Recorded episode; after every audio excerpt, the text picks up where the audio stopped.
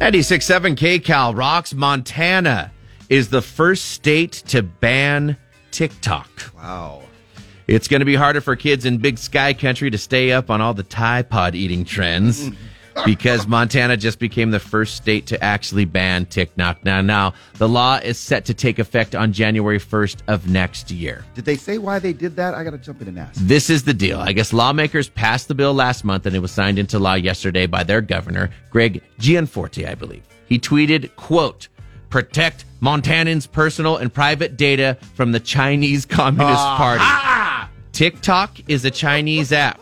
And he's not the only one who's worried about it. Just for everyone's info, and this kind of told me something, the US and Canadian government both banned TikTok on government devices earlier this year. So if you work for the US government or all of Canada, they don't want TikTok on there. So to me, that says something. Hmm, things that make you go, hmm. They know that TikTok is some bad news, huh? Most states now have their own bans like that in place too, but Montana is the first to fully ban it. So it won't even be allowed on personal devices.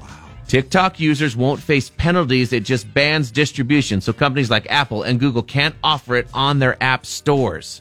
If they do, the law says Montana can fine them $10,000 per violation every day until they stop. Wow. Some people think that could be hard to enforce, though, right?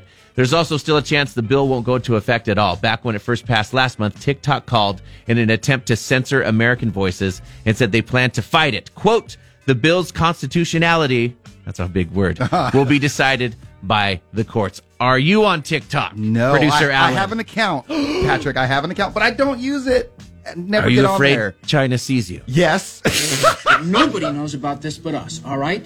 No family members, no girlfriends, nobody. Of course, agreed. Don't worry, man. I won't tell anyone either. Is that? No, don't worry about him. He's cool. All right. Patrick in the morning, only on 96.7 PayCal Rock.